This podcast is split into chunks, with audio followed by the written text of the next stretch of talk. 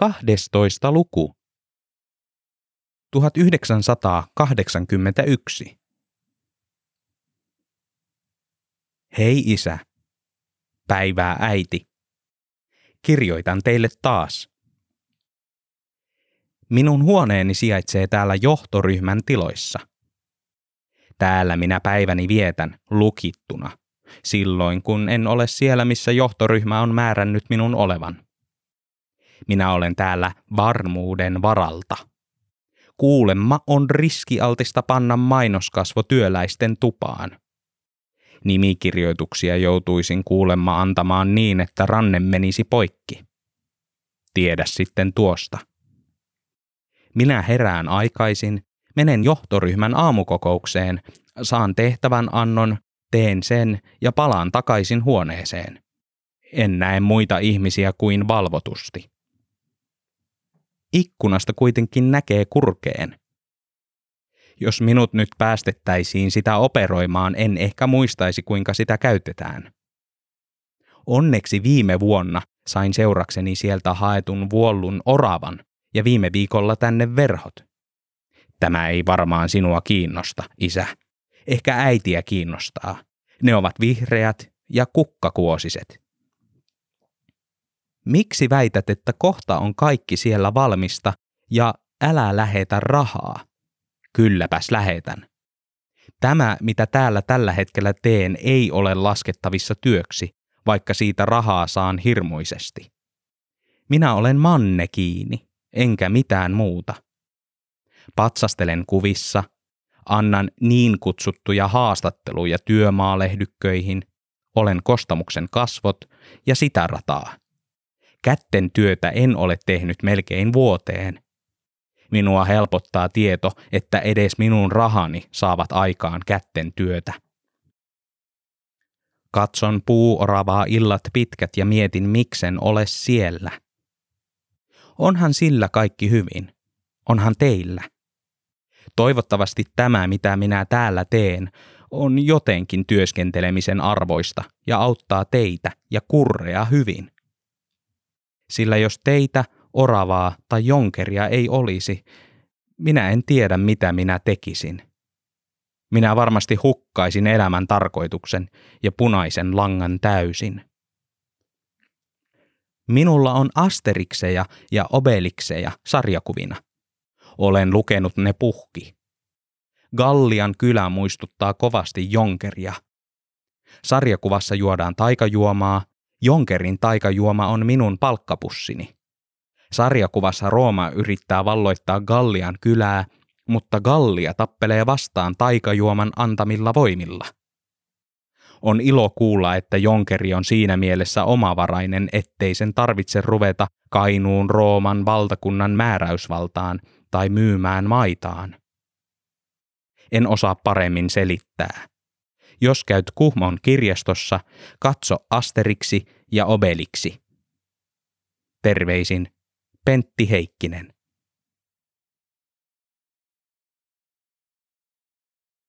Kun aamukokouksessa tarjoiltiin kampaviinereitä, tiesi se raskasta sisältöä sekä vatsalaukulle että palaverille. Pentti nappasi kaksi ja siirtyi istumaan omalle paikalleen sihteerikön viereen nurkkaan. Hän murusteli läpi kaksi ensimmäistä puheenvuoroa, sai säästettyä kolmanteen keltaisen täytteen, maiskutteli sitä neljännellä ja sai viidennellä viinerin palasen väärään kurkkuun. Rukojev on vetänyt tapauksensa oikeuteen, Rönkkö alusti. Pentti, sinun pitää mennä ja todistaa ukkoa vastaan. Rönkön mielestä oikeudessa tulisi tähdentää, kuinka julmalla tavalla Rukojev oli ollut aiheuttaa yhtiölle suuren taloudellisen tappion panemalla raukat rakennustyöläiset työttömiksi ja mieron tielle. Äijä ei ollut mitään muuta kuin kiusan henki ja huru ukko, jonka ehdotus rakentaa pato Kostamusjärvelle tietäisi yhtiölle lisää kustannuksia, töiden viivästymisiä ja ihmisille pahaa mieltä. Mutta, sanoi Pentti, muuta ei sitten ennättänytkään sanoa. Oli kiire pysytellä sihteerin tahdissa, joka juoksutti kädestä pitäen oikeuslaitoksena toimivaan jumppasaliin. Vakavia ja hiljaisia naamoja istui puolapuiden edessä. Jokaisella oli huoli yllään ja yhdellä poplari. Rugojev istui pöydän takana, johon joku oli tussannut sanan hampuusi. Huomatessaan Pentin, hän vilkutti. Pentti vilkutti takaisin. Istunto alkoi. Kaikki nousivat seisomaan, vaikkei kukaan oikein tiennyt syytä siihen. Näin oli kuitenkin telkkarissa nähty ja hyväksi koettu. Seisomista seurasi taas hetken hämmennys, kun tuomariksi pestattu ei löytänyt oikeaa sivua kirjastosta lainaamastaan teoksesta nimeltä Näin johdat oikeuskäsittelyä. Viiden minuutin sivujen räpläämisen jälkeen Rukojevin lakimies otti johdon käsiinsä, yskäisi ja päätti aloittaa oman vuoronsa.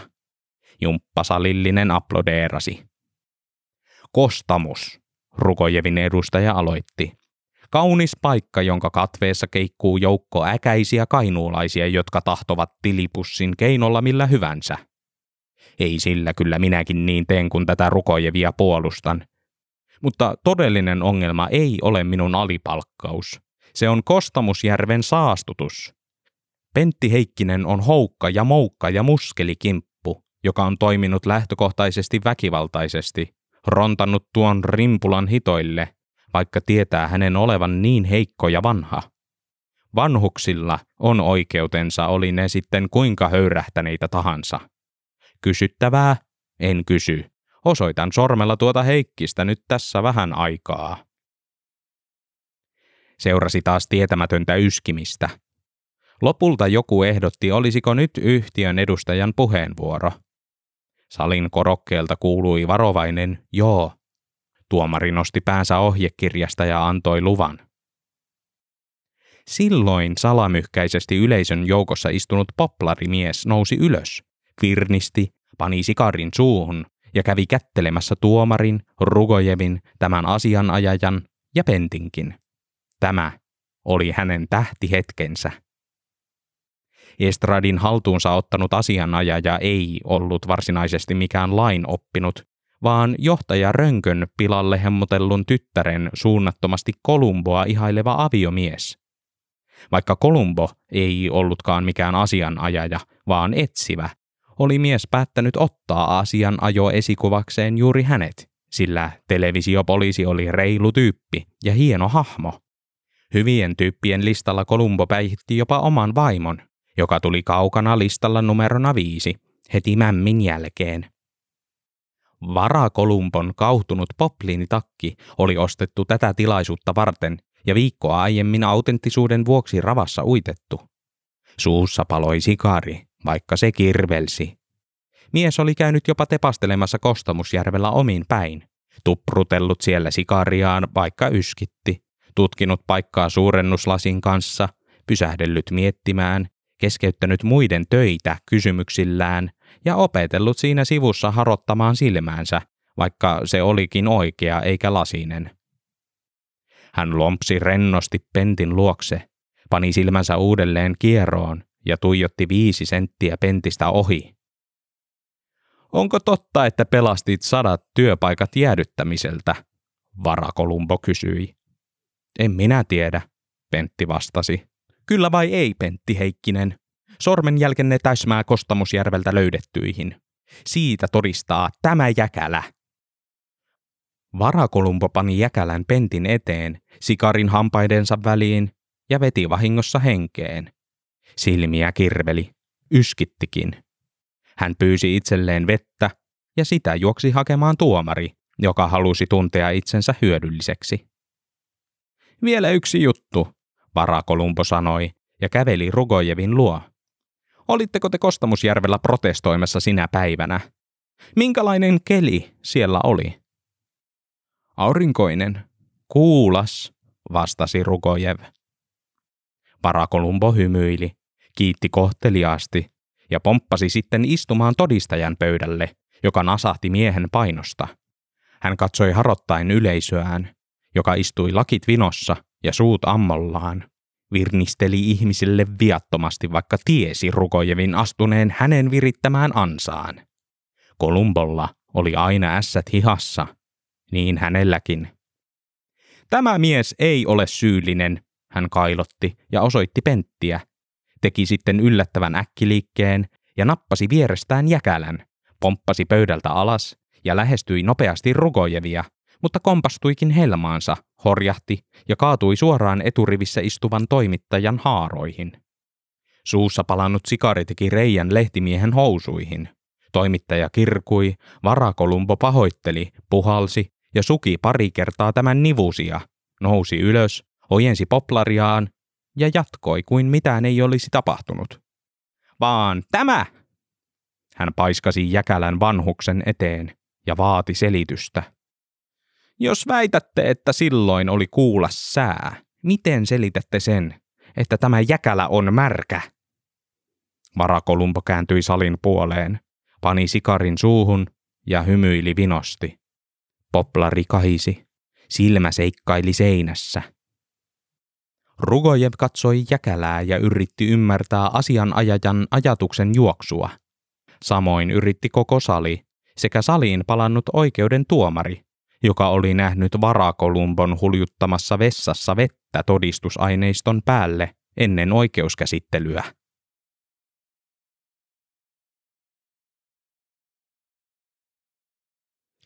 Katastrofaalisen oikeudenkäynnin jälkeen yhtiön piti pelastaa kasvonsa.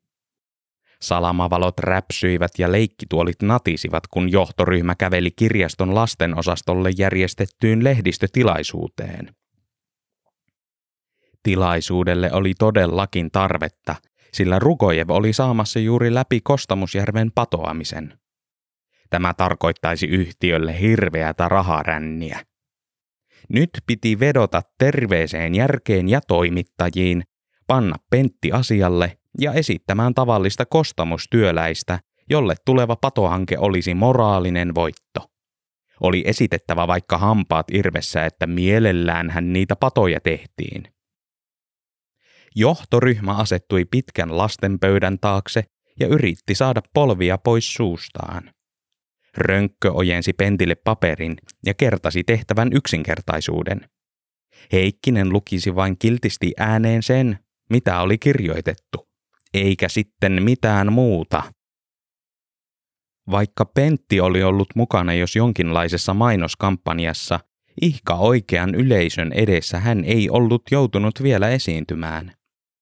Häntä jännitti. Lamput olivat kirkkaat ja niissä oli leppäkertun kuvia, eikä niiden läpi erottanut oikein mitään. Lasten osastollinen toimittajia yskähti ja kirjoitti ylös tunnollisesti jokaisen sanotun lauseen, joko pentiltä tai Venäjän tulkilta. Minun nimeni on Pentti Heikkinen, Pentti luki ja yritti tulkita rönkön kehnoa käsialaa. Yhtään ei auttanut se, että kädetkin vapisivat. Olen kostamuksessa tavallinen kainuulainen työmies. Minulla on kaunis vaimo nimeltään Heluna ja Helena, rönkkö sähähti. Siinä lukee Helena. Mutta ei minulla ole puolisoa, Pentti kuiskasi. No nyt on, lue. Vaimo nimeltään Helena ja kolme iloista lasta. Kasper, Jesper ja Tapio. Olemme ahkeria kirjaston kävijöitä. Pojat leikkivät kotona rakennuspalikoilla. Me istumme silloin he Lenan kanssa sohvalla ja näemme heidän silmistään mahdollisuuden turvattuun tulevaisuuteen valtion leivissä. Olemme yksinkertaisia ihmisiä. Helena on opettaja, hän on meistä sivistyneempi ja täyttää ristisanoja, mutta mikä on se kamaluus, kun ristisanoista muodostuikin eräänä päivänä sana saaste. Se on ruma sana, eikä kuulu teollisuuteen eikä ristisanoihin. Minä otin ja revin sen lehden, kuten revin kaikki siivet huhulta, että kostamus olisi haitallinen projekti sen ympäristölle. Tästä todisteena Kostamusjärvelle rakennetaan oikeuden päätöksen ohjaamana pato, joka estää lietteen valumisen syvälle ympäristöön. Kasper ja Jesper ja Tapio huokaisivat helpotuksesta, kun kerroin tämän kaiken heille. He ovat viisivuotiaita ja yhtä yksinkertaisia kuin isänsä. Mistään muusta hekään eivät pidä enemmän kuin turvatusta leivästä turvatussa valtion yhtiössä, joka pitää myös huolen ympäristöstään. Yksi lehtimies kimmahti ylös ja viittoili kättään edestakaisin niin, että se oli tippua. Mitä vastaatte Jaakko Rugojevin väitteeseen siitä, että koko pato on vain ongelman siirtämistä ja teidät pitäisi saada allekirjoittamaan kirjallinen sopimus, joka pakottaisi teidät ottamaan ympäristövastuun myös rakennusprojektin päätyttyä? Rönkkö kirjoitti rivakan vastauksen Pentin luettavaksi. Tämä vaihtoehto oli parempi kuin se, että itse olisi avannut sanaisen arkun, sillä sieltä olisi tullut vain tulta ja tulikiveä toimittajaa päin. Pentin suussa sen sijaan sanat ajautuivat uomiinsa, ja sen sordiinon läpi pystyi kertomaan mitä tahansa. Rönkkökin. Rakennusprojektin suomalaiset osalliset eivät voi ottaa kantaa neuvostourakoitsijoiden sisäisiin asioihin eikä liioin maan sisäiseen politiikkaan, Pentti luki. Miksei, tiukkasi lehtimies. Pentin vieressä manattiin ja luotiin vihaisia katseita koukkunokkaiseen toimittajaan. Rönkönkynä savusi. Neuvostoliiton asiat eivät kuulu Suomelle, vastasi Pentti. Mutta eikö tämä projekti olekaan Suomen ja Neuvostoliiton yhteinen, toimittaja tivasi edelleen. Rönkön sydän hakkasi 150. Aina kävi näin itsepäisten toimittajien kanssa. Kyselivät joutavuuksia ja kirjoittivat löysästi kirjoitettua sontaa. Ei vaan ennen ollut niin. Ennen lehtimiehillä oli selkärankaa olla kysymättä asioista. On yhteinen, mutta valtakunnan politiikat ovat valtakunnan politiikkaa, joita ei työmailla työläiset, eli minä, ja kaltaiseni ratko. Rönkkö oli niin tuohtunut, ettei malttanut olla kirjoittamatta samaan syssyyn pentille toista lappua, joka olisi tarkoitettu vain silmille, eikä suulle. Rönköllä oli niin kiihtynyt olo, että pakko oli purkautua. Työ oli raskasta jo muutenkin. Hän sujautti paperin pentille joka lukikin sen ääneen sitä kummemmin ennalta tavaamatta. Neukut saa minun puolesta vaikka sonnata koko Siperian keskenään, ihan yksi ja sama meille. Iske mulle silmää, jos oot samaa mieltä. Rönkön virne kääntyi halvaukseen ja elämä sumeni silmissä. Salillinen toimittajia hiljeni. Lasten osastolta kuului vain paperilehtiöiden rapinaa ja hermostunutta yskäilyä. Venäjän tulkki jännittyi, mutta päätti puhua sanasta sanaan kuullun lauseen. Liian monta kertaa hän oli ollut tilanteessa, jossa oli joutunut vasten tahtoaan asioita turhaan kaunistelemaan. Tämä oli jotakin uutta ja jännittävää. Oikein kainaloihin kihahti. Johtoporras sätki, Toimittajat sätkivät, leppäkerttulampun eläin hymyili. Lasten pöydän takaa kiiruhdettiin painottamaan, että kerrottu mielipide on ainoastaan Pentti Heikkisen oma, eikä kenenkään muun. Tämä yksinkertainen työläismies ei tiennyt mitä puhuu, sillä puhuu mitä tuuli ja alta 80 älykkyysosamäärä suuhun toi. Eikö niin, Pentti? Mutta minä vain luin tästä, Pentti ennätti sanoa, kunnes kylkeen heilahti rönkön kyynärpää. Andrew seisoi kaikkien toimittajien takana lähellä ovensuuta ja kuunteli tulkin värisevää ääntä. Hän siirtyi vaivihkaa ulos, nojasi seinään ja tähtäsi rään kenkiinsä. Ei ainoastaan takinkääntäjä ollut tuo Heikkinen, Andrew mietti, vaan täysin vaarallinen luonnon vihollinen. Että pitikin luottaa tuollaiseen sikaan. Heidät oli saatava vastuuseen, Andrew päätti. Pentti ja muu konkka-ronkka. Lehtimiesten jono alkoi purkautua kirjastosta. Andrew töpötti kolmannen tupakan ja yritti ratkoa itselleen, kummat olivat suurempia rikollisia. Kynämiehet vai napamiehet. Samaa sakkia kaikki tyynni. Viidennellä tupakalla sivuovesta poistuivat Pentti johtokuntineen. Papereita pitelevä rönkkö ryttäsi muistiinpanoja ja viskasi laiskasti roskista päin. Muistiinpanot eivät päätyneet koriin, vaan maahan. Auton pakoputki löyhytti papereita nokisiksi. Andrew keräsi jätteet ja oli viskata ne suoraan astiaan, mutta muuttikin mielensä ja taitteli ne suoriksi. Suomea siinä oli, mutta ei siitä mitään ottanut selvää.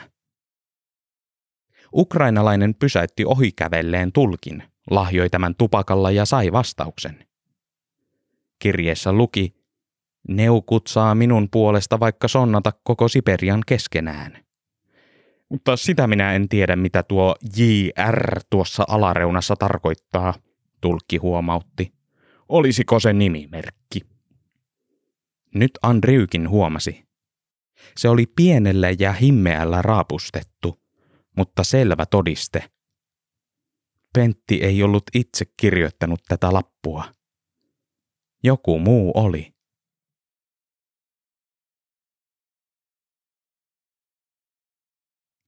Henttonen heräsi otsaan tökkivään sormeen.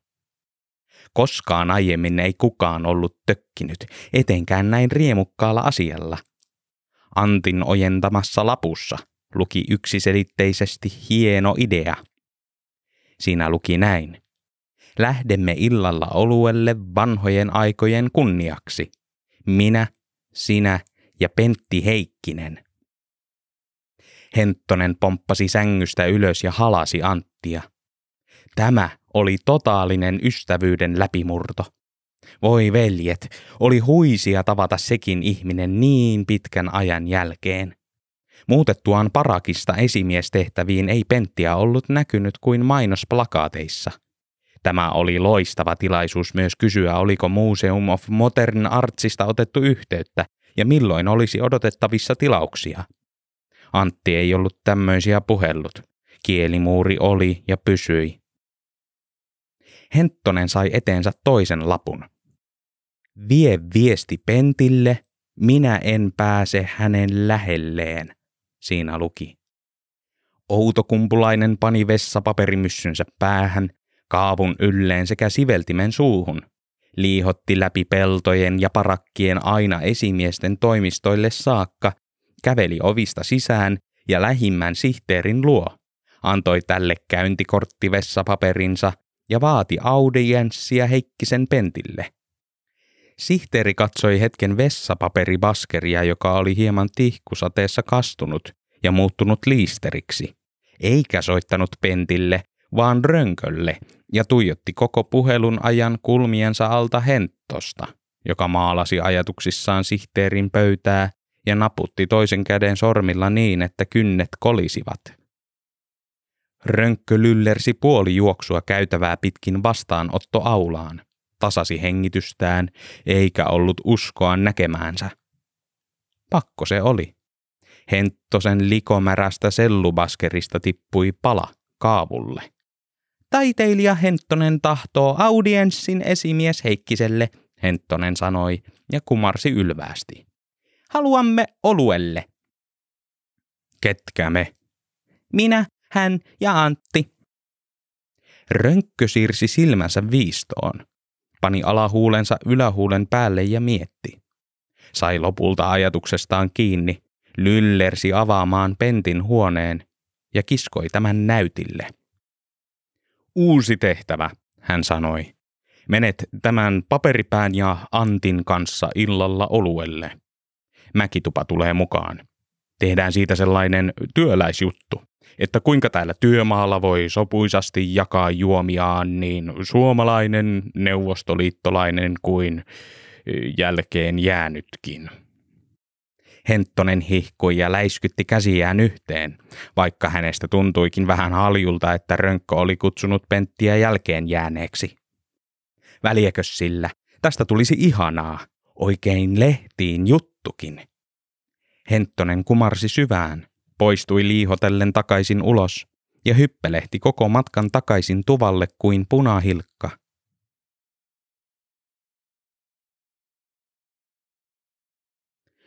Andrew suki hiuksensa, housunsa ja sänkensä.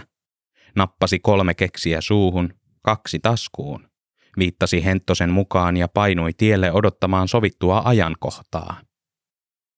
Ukrainalainen erotti Pentin jo kaukaa tieltä, mutta näki kuitenkin tämän rinnalla myös toisen hahmon ja harmistui. Turvamieskö? Onneksi tupla-annos oli mukana. Kaukaa kannatti olla viisas. Kohtaaminen ei ollut lämmin, vaikka Andrew yrittikin keventää ilmapiiriä tarjoamalla jokaiselle toverilliset poskisuudelmat. Pentti näytti hermostuneelta. Aivan syyttä hermoili, jos ei ollut mitään hermoiltavaa, ukrainalainen mietti. Henttonen kätteli mäkituvan ja kysyi, milloin kuvaaminen oikein alkaisi. Ja varoittaisihan herra kuvaaja, kun ottaisi kuvia – Herra on hyvä ja ottaa tämän kaksi kertaa puolitoista metriä olevan portfoliokansion, joka sattui olemaan sattumalta mukana. Saapi kirjoittaa siitäkin lehteen. Mäkitupa haukotteli, Henttonen höpötti, Pentti tuijotteli taivasta ja Andrew johti joukkoa kohti työmaa ravintolaa. He ohittivat työmaakoneet, ohittivat kohonneen kaupungin katulampujen varjot ja pääsivät lopulta suomalaisen ravintolan hehkuvan ulkovalon katveeseen. Mäkitupa tarttui ripaan, mutta Andrew tarttui lappuun. Minä en pääse suomalaisten kapakkaan, siinä luki, koska säännöt kieltävät. Menemme meidän puolen työmaaravintolaan. Mutta eihän me sinne päästä, ähkäisi Mäkitupa. Älkää pelätkö, seuraavassa lapussa luki. Kaikki pääsemme sinne. Neuvostopuolen työmaan ravintola oli nähnyt lähes kaiken. Se oli nähnyt loputtomat kumiset potut, höyryävät suurkattilat, itkevät nakit, työläisten matelevan jonon sekä hampaisiin jäävät ruuan tähteet. Se oli kuullut sarjaröyhtäilyt, tuolien kahinat, lautasten kilinät ja tiskin hurinan. Iltaisin työmaaruokalla näki, miten kaikki samat kumiperunoiden mussuttajat asettuivat samanlaiseen jonoon tiskiltä kadulle ja saivat huljutettua ruuan maun suustaan tuopillisilla olutta. Kuinka haarukoiden kilinät vaihtuivat kuppien kalisteluksi ja puheen sorina mongerrukseksi. Päivisin syöttölä, iltaisin juottola. Suomalaisia neuvostotyöläisten työmaaravintola ei sen sijaan ollut ennen kokenut oli ennen kuulumatonta nähdä joukko pottunokkaisia pellavapäitä ja kuulla ugrilaista mongerrusta keskellä slaavilaista. Eikä ainoastaan ennen kuulumatonta, se oli jopa kiellettyä. Kun suomalainen kolmikko ja yksi ukrainalainen pelmahti sisään, pöydistä kuului hämmennyksen nurinaa sekä päiden kääntymistä yli 90 asteen kulman. Andrew sanoi jotain venäjäksi ääneen ja vilautti kolmikolle sitten uutta lappua. Älkää välittäkö, jos nämä vähän ihmettelee, siinä luki. Minun seurassani kaikki on hyvin. Todellinen YYA. Juomia ei kyselty, ne annettiin. Nelikko sai pyytämättä itselleen neljä olutta. Pentti vastusteli ja yritti kertoa kypparille, ettei juonut alkoholia, mutta kaakaos sen sijaan kyllä maistuisi. Alkoholista tuli aina mieleen Joosepin hanurin löyhkä, eikä se mielikuvanakaan ollut houkuttava. Vaarimikko nosti kulmakarvaa ja katsoi Andriuta, joka levitti käsiään ja ihmetteli itsekin. Ota tai jätä.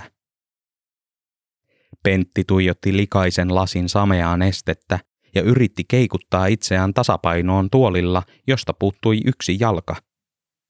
Olut pisti nenään ja kupli lasissa kuin limonadi.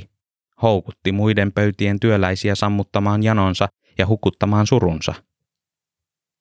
Surullinen Pentti ei ollut, eikä ollut edes jano. Voisiko tästä jotenkin kieltäytyä, hän mietti. Minä en ole ennen juonut tällaista, hän sanoi. Henttonen nauroi ja selitti Pentille, ettei neste ollut sen kummempaa, eikä yhdestä kaljasta huljahtanut edes känniin. Ihan rauhallisin mielin voisi siemailla ja maistella. Ja jos rupeaisi tuntumaan hassulta, Outokummun poika kyllä pitäisi huolen. Kirjoittaisihan toimittaja tämän ylös. Jotain se kirjoitti, Henttonen huomasi. Mäkitupa laski lehtiönsä alas ja tuijotti omaa tuoppiaan. Nyt riitti raapustelut, hän mietti. Nyt alkoi vapaa. Vihdoinkin. Yhteistyö on ollut sopuisaa ja hyvää ja tämä vaahto kruunasi täydellisen illan alkaneeksi. Viisi hammas sanoi kippis ja huljautti lasin sisällön kurkustaan alas ennen kuin kukaan muu ennätti omaansa edes nostaa. Andrew ei ymmärtänyt keskustelua, mutta alkoi mäkituvan hörppimisen myötä kiiruhtaa näyttämään Pentille uutta lappua. Tämä oli veden jakamisen paikka, mahdollisen tulevaisuuden jakopiste. Jos Pentti vastaisi seuraavaan kysymykseen suorasti ja rehdisti, hänelle piti hakea uusi tuoppi. Jos venkoilisi, tämä tuoppi olisi hänelle aivan oikein. Pentti, yksi kysymys vaivaa, lapussa seisoi. Oletko aidosti ja vakaumukseltasi kostamuksen johtoryhmän palveluksessa? Mitä tämä tarkoittaa? Pentti kysyi ja tuijotti tuoppinsa päälle asetettua lappua. Mäkitupakin siirtyi kurkkaamaan. Piti kysymystä hyvänä ja aukaisi uudelleen lehtiönsä. Hän siristi silmiään ja muodosti suussa lauseen, joka oli jäädä häiritsevästi kitalakeen kiinni. Sanoi joo, niin saan kirjoitettua ylös. Mäkitupaa ärsytti Pentin hitaus. Kysymys ja vastaus oli saatava lehtiöön ennen kuin pystyi kokonaan jäämään vapaalle. Ja vapaalle oli päästävä pian. Mäkituvan pää alkoi jo keikkua, lehtiö myös. Kuinka monta tässä oli ennättänyt jo juoda, hän pohti. Sanon nyt jo joo, Mäkitupa mungersi ja oli tiputtaa kynänsä. Joo, Pentti sanoi, sen kummemmin ajattelematta, ja nyökkäsi Andryylle. Tilanne oli jo tarpeeksi epämiellyttävä. Tämä oli helpoin ratkaisu saada kaikki tyytyväisiksi. Andrew nyökkäsi. Hän tiesi nyt kummalla puolella Pentti oikeasti seisoi. Niin harmillista. Niin surullista. Taas yksi mies oli menetetty rahanteon alttarille, vaikka luonnon mieheksi häntä luuli. Mutta se loppuisi nyt. Hän otti hitaasti lapun Pentin tuopin päältä. Pentti tarttui kahdella kädellä kiinni tuoppiin ja nosti sitä. Viisi hammas puhalteli ja röyhtäili ja haroi omaa lasiaan. Hölökyn kölökyn. Pentti tunsi lasin reunan huulillaan. Yksi siemaus vain, ei enempää eikä vähempää. Se ei turmioon johtaisi. Se olisi vain kohteliaisuuden merkki. Ruuasta ei pitänyt kieltäytyä, joten miksi sitten juomasta? Hän siemaisi olutta ja irvisti. Litkun maku oli vielä ellottavampi kuin sen haju. Neste matkasi mahalaukkuun ja jäi hetkeksi kellumaan sappinesteiden sekaan. Olipahan tämäkin kokemus, jota vanhempana muistella, hän mietti. Äkkiä pentin vierestä kuului kova pamaus. Mäkituvan viidestä hampaasta kaksi oli lähtenyt irti juurestaan ja ne kipittivät nyt kovaa vauhtia pöytää pitkin. Kolmihampaan pää kenotti pöydän kulmalla. Tiedoton ruumis veti sitä taakse ja valutti hiljalleen pöydän alle, jonne koko ruumis lopulta humpsahti, Henttonen nousi vikkelästi ylös, kokeili toimittajan pulssin ja huokaisi helpotuksesta, ettei mies sentään ollut kuollut, vaan silkastaan sammunut. Hyvä niin, eihän nyt vainajat mairittelevia lehtiartikkeleita tee. Samassa myös Pentin suu puutui. Sormet yrittivät tunnustella huulia liikkeelle, mutta pian nekin muuttuivat tunnottomiksi. Koko ruumis alkoi tuntua hassulta. Veri ponnahteli ja kiehui ja kohisi ja säntäili ylös alas kehoa. Hengitys tiheytyi. Silmissä välkkyi tähti. Nyt piti nousta jaloittelemaan nopeasti. Pöydän pinta oli kummallisen tuntuinen, kun siihen kädet pani. Sitä ei oikeastaan edes tuntenut. Pentti yritti nostaa jalkaansa. Kolmen jalan tuoli keikahti ja rymäytti miehen selälleen. Pää ei enää lattialta noussut. Se oli aivan liian raskas. Tähdet vilkkuivat ja vispasivat silmissä ja saivat seuraksi vasemmalle puolelle Andriyn ja oikealle Henttosen. Pian nekin katosivat ja näkyivät vain tähdet.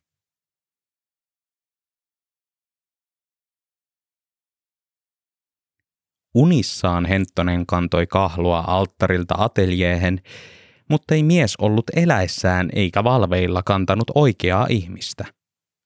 Kahlo ja uni olivat keveitä ja hyviä, mutta pentti ja todellisuus tolkuttoman raskaita. Lisäksi otteessa sattui olemaan raskaampi pää. Antti käveli edeltä ja kantoi jalkoja. Eipä hän sentään tarvinnut kantaa kahta ihmistä – Neuvostoliiton oma väki hoiteli Mäkituvan kapakasta, samoin kuin Antti hoiteli Mäkituvan kameran. Oikein hyvä niin, Henttonen mietti. Tuvassa saisi otettua hyviä kuvia, joita herra toimittaja ei ollut viitsinyt ottaa ennen sammumistaan. Kun päästiin risteykseen, Antti ei kaartanutkaan kohti tupaa, vaan käveli sinnikkäästi suoraan kohti työmaata. Ei, vaikka Henttonen kääntyi itse ja Pentin ruumis rempoutui risteyksen kahta puolta ja molempiin suuntiin. Mihin sie meet? Henttonen hihkasi. Mennään tonne. Ukrainalainen pysähtyi, laski Pentin jalat maahan, pani tupakaksi, naksautti niskojaan ja sylkeisi kenkiinsä. Kaivoi sitten takkinsa taskusta lappusen ja ojensi Henttoselle. Me menemme nyt työmaalle. Panemme Heikkisen työmaakoneen päälle. Henttonen hätääntyi. Ei ikinä, iki maailmassa ei. Jos työmaalta tavattiin sammunut mies, se tarkoitti automaattisesti potkuja. Tämmöistä jäynää ei voinut mitenkään hyväksyä, eikö Antti tätä tiennyt? Andrew osoitti Henttosta kääntämään paperilapun ympäri. Toisella puolella seisoi kokonainen monologi. Sinä vastustat, et tainnut nähdä sitä, kun panin taulusi pitkin työmaata. Et taida vieläkään käsittää, että sinua voidaan syyttää maan petoksesta, jos joku sattuisi vuotamaan maalarin nimen eteenpäin. Siinä sitten olet ja katsot kaltereiden läpi ateljeetasi, joka joutuu vasaran alle. Pilailet sie, Henttonen kysyi. Niet, ukrainalainen vastasi. Henttonen alkoi ravistella sammunutta hereille. Pentti oli saatava ylös keinolla millä hyvänsä. Ei tällainen kiristys voinut olla totta. Poski lotisi, mutta Pentti ei herännyt. Andrew kuunteli lätinää ja loisketta aikansa ja piti sitä kohtuuttomana. Ei nyt miestä pitänyt sentään mukiloida, vaikka tehtävä vaatikin tietyn asteista väkivaltaa mutta sentään henkistä väkivaltaa eikä fyysistä. Henkinen väkivalta oli fyysisen rinnalla höyhenen kevyttä. Sellaista, joka antoi hennon muistutuksen siitä, kuinka kostamusta ei saasteilla pilattaisi. Henttonen sai uuden lapun käsiinsä. Ei Pentti tuosta vähällä virkoa. Henttonen oli purskahtaa itkuun. Tällaisiin käänteisiin ei ollut tottunut rauhaa rakastava pohjoiskarjalainen. Mikä Juudas se tuosta Antista nyt tuli, ja miksi? Heräisipä nyt Pentti. Mutta ei herännyt. Tyrmäystipoillako tämä mies oli kanveesiin tiputettu. Tämmöistä ei tapahtunut edes maalauksissa. Outokumpulainen tukisti Penttiä korvasta, nosteli kainaloista ja päästä ja nipisti nenästä, mutta turhaan. Andrew töpötti viidettä tupakkaa kenkäänsä vasten ja pani tumpin taskuunsa. Lähdetäänkö jo? Sammuneen kantaminen ei ollut tässä kaupungissa vieras näky, vaan likipitäen yhtä tuttu kuin mamman tekemä seljankka. Hajanaiset ja harvat vastaan tulevat kanniskelivat kuka ketäkin, kavereita ja vieraita. Täysikuu mollotti tyhjällä tiellä ja valaisi kulkevat silueteiksi. Lopulta kolmikko pääsi lähimmälle työmaalle, jossa Pentti nostettiin lähimmän traktorin koppiin. Andrew asetteli hänen päähänsä työmaakypärän, silmille lasit ja ylle työtakin. Asetti työtakin napit vielä juopon napille, pani kädet rattiin ja pirskotti povitaskunsa pullosta vielä viinaa nukkuvan vaatteisiin. Sitten hän käynnisti traktorin ja veti Henttosen mukanaan lähimmälle työmaan puhelimelle. Soita poliisille. Kerro, että täällä on sammunut mies koneen päällä. Et kerro, että minä olen myös täällä. Henttonen luki lappua yhä uudestaan ja yritti kääntää Antin päätä. Tämä ilta oli ollut tähän mennessä erittäin hauska. Halusiko Antti keksiä? Vai rahaako kaipasi? Oliko itse kohdellut miestä jotenkin väärin? Antistahan voisi maalata taulun ja täysin ilmaiseksi. Ei, kymmenen taulua. Sata. Mitä hyvänsä. Voisi opetella vaikka vieraan kielen. Mökki Outokummusta. Saisi tulla joka päivä kylään kahlohenttosille. Voisi vaikka tulla asumaankin. Andrew valitsi numeron ja piteli luuria Henttosen korvaa vasten. Ukrainalaisen silmät porautuivat läpi päästä ja kauas taakse traktoriin asti, jossa Pentti makasi rattia vasten eikä vironnut. Puhelin tuuttasi kerran, tuuttasi toisen. Kolmannella uninen poliisi murahti haloon. Konstabeli Kontio täällä. Kuka siellä on? Luuri murisi. Jos oot neuvostoliittolainen, niin sulle on oma päivystys. Niet ruski puhua tässä. Henttosen nenästä valui räkää suuhun. Hän yritti niistää sitä takaisin itseensä, mutta hengitys jäi pinnalliseksi. Ääni värisi ja vapisi. Sanaakaan ei suusta tullut. En halua kuulla syyttä suotta itkemistä, koska siitä tulee itsellekin paha mieli, Kontio jatkoi. Niet ruski niiskuttaa, niet niet. Vai onko se Rukojev siellä? Tutko sakille? Tarvitko kyydin jostakin? Andrew kopautti luurilla autokumpulaista kevyesti päähän. Henttonen parahti iskun voimasta ensimmäiset poliisin ymmärtämät sanat. Ai hiiskatti! Suomalainen, konstaapeli ihmetteli. Mitä sinä itket? Henttosen silmät muurautuivat kiinni. Ääni vinkui hysteerisesti. Mieli laukkasi tulevaisuuteen ja ateljeelle vuoteen 1990 ja viimeiseen lainan maksuerään. Silloin olisi vapaa kaikesta. Toivottaisi tervetulleeksi näyttelyvieraat, söisi erinomaista juustoa ja punastelisi, kun punaiseen mekkoon sonnustautunut kahlon kaltainen tulisi ja hurmaisi tainnoksiin. Vinkkaisi silmää, panisi kielensä huulelleen ja lipaisisi sensuellisti. Nainen näkisi taiteilijan, joka vapisisi kuin haavan lehti, ymmärtäisi arvon ja taulun hinnan, latoisi pöytään sata tuhatta ja avaimen omaan asuntoonsa. Rakastuttaisiin, juotaisiin viiniä sohvalla ja keskusteltaisiin kaikesta kivasta, kuten velattomuudesta.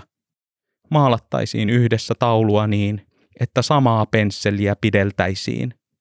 Tuntisi siinä leikkisästi sinisen maalin otsallaan, kun neito hupsutellen esittäisi olevansa varomaton. Maailma nauraisi ja olisi valmis.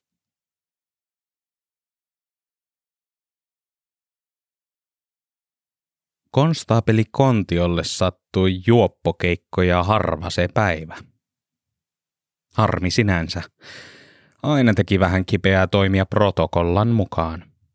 Kun pullo jäi auki, ei säännöksissä ollut tilaa joustaa. Passi pois ja kotimatkalle. Päivystävä konstaapeli puristi rattia lujaa saadakseen itseään hereille. Sadatteli yön syliä ja täysikuuta. Koskaan ei täysikuu tehnyt hyvää keholle ja mielelle. Ilmankos tuli torkuttua vähän kehnosti. Valaisi se kyllä hyvin, se olikin kuun ainoa etu. Traktorin sammuneen työmiehen erotti jo kaukaa tieltä käsin. Konstaapeli nousi autosta ja kapusi koppiin. Siinä se juoppo rellotti, silmät ummessa ja naama ratissa. Työtakkikin oli miten sattui, juopon napissa. Kopissa haisi viina. Se riitti todisteeksi. Juoppo mikä juoppo. Onneton. Ja samalla niin onnen Pekka, mietti konstaabeli. Hän sammutti traktorin ja alkoi ravistella miestä hereille. Kun ei siitä herännyt, ravisteli lisää. Hän nosteli miestä tukasta ja hätkähti. Se oli tuttu kasvo, mainosmies, kostamuksen mannekiini. Kun mannekiini ei vieläkään vironnut, asteli Kontio takaisin autoonsa, otti esiin termarin ja palasi lämpimään traktoriin juomaan kupillisen. Hän mietti siinä kahviin puhallellessaan, että mitähän tämäkin sieluparka oli niin rikkonaisessa elämässään hairahtunut tekemään, että päätyi hölmöilemään tällä tavalla. Vai tuliko julkisuus liian suureksi rasitteeksi? Ei ollut ensimmäinen kerta, kun tuommoinen julkimo sai demonin sisäänsä, eikä kestänyt elämäänsä punaisella matolla. Konstaapeli istui siinä toista tuntia, yritti välillä tökkiä penttiä ja palasi omien ajatustensa pariin. Koppi kylmeni, mutta sekin oli parempi paikka kuin toimisto, joka oli hiirten valtaama loukku Kolmannen tunnin puolivälissä Pentti nosti pään ratista. Jomottava kipu vavisutti koko kehoa. Oliko nyt aamu, hän mietti. Missä puuorava oli? Huomenia, konstaapeli sanoi. Pentti ei käsittänyt, kuka vieressä istunut mies oli. Hänen korvinsa Henttonen oli möröyttänyt ääntään tenorista bassoksi. Kun silmiä siristi ääntä päin, näki miehen kasvattaneen myös melko tomeran kaksoisleuan. Ja päähän koppalakin. Taisi olla railaka silta, Henttosta ei yhtään muistuttanut mies sanoi. Pentti sai silmänsä auki ja pani ne välittömästi takaisin kiinni. Ei se Henttonen ollut. Mitä tuo vieras mies teki johtoryhmän vierashuoneessa? Ja miksi täällä huoneessa oli ratti ja koko paikka muuttunut kopiksi? Pentillä oli enemmän kysymyksiä kuin vastauksia. Ja jokainen kysymys oli tähän olotilaan täysin liikaa. Anteeksi, jos olen näin suora, mutta niin on rakkonikin, konstaapeli sanoi. Sinua epäillään sekä liikenneturvan rikkomisesta että päihtyneenä työmaalla hillumisesta. Mitä vastaat? Pentti sai silmiään auki taas sen verran, että ymmärsi huoneen olevan jossain täysin muualla, missä itse oli. Koska tämä ei ollut sänky, oli tämän oltava unta. M- missä minä olen? Pentti kysyi. Kaikista maailman vastauksista, joista olisit voinut valita, on tuo mennen tullen huonoin. Pentti tunsi konstaapelin käden olkapäällään. Tähdet olivat kaukana poissa. Silmäluomien läpi mollotti kuu. Oli vielä yö, ja tämä oli varmasti unta, Pentti päätteli. Minä en voi tässä oikein virkani puolesta mitään muuta tehdä kuin pyytää sinua antamaan kulkulupasi ja työpassisi, konstaapeli sanoi. Ja sitten epävirallisesti joudun myös pyytämään nimmarin. Kumma uni, mietti Pentti ja kaivoi takkiensa taskuja. Käsi haparoi esiin paperin paloja. Nämä ne taisivat olla, saattoivat olla. Jos ja kun tämä oli uni, sovitaan, että nämä olivat ne passit ja muut. Hän ojensi paperinsa konstaapelille ja jäi siristelemään silmiään kuuta vasten. Muuttuisikohan se vaikka purppuraksi, jos oikein kuvittelisi? Ei muuttunut. Hellä käsi kosketti olkapäätä ja pyysi mukaansa poliisiautoon. 25 metrin päästä katsottuna tapahtuma näytti baletilta. Konstaapeli pomppasi alas traktorista, levitti kätensä ja antoi pentin horjahtaa hapuilevin jaloin syliinsä. Sivuaskel loikalla kaksikko siirtyi sujuvasti autolle. Konstaapeli aukaisi takaoven, pentti huojui taakse, sivulle ja eteen ja sukelsi lopulta sisään ovesta, kevyemmin kuin Nurejev. Andry piti Nurejevista ja baletista. Musiikki olisi voinut olla parempaa kuin Henttosen tuottama lohduton itku, mutta sekin kävi paremman puutteessa. Kaikki oli nyt hyvin. Hän antoi vielä Henttoselle viimeisen lapun. Anteeksi, että jouduin tällä tavalla käyttämään sinua. Luonnon puolustaminen ei lakia lue.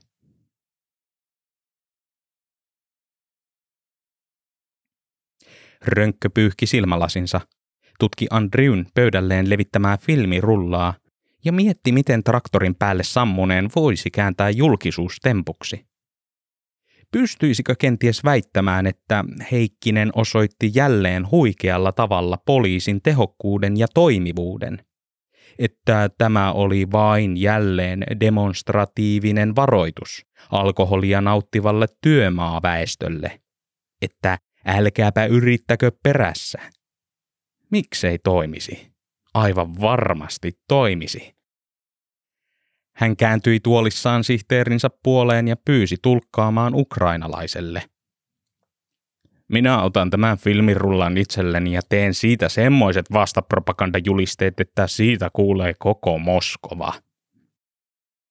Andriu nousi ylös ja otti itselleen automaattista vettä. Se maistui käsittämättömän puhtaalta, hyvältä ja raikkaalta – Tännekö ne kaikki Neuvostoliiton puhtaat järvivedet olikin kätketty? Andrew kysyi, ja tulkki suomensi. Tänne, Rönkkö vastasi. Oliko muuta? Ei. Hyvästi. Andrew näki ikkunasta paljaan taivaan. Kuuli lintujen läpyttävän kilpaa kostamuksen yllä. Ne kihersivät arojen miehelle, pyysivät näpäyttämään ja nousemaan ansaitusti arvoasteikossa johtokuntaan tekemään hallintopöydissä eettisesti kestäviä ratkaisuja ja muuttamaan hallitusti kostamusta paikaksi, jossa hyvä voittaisi pahan.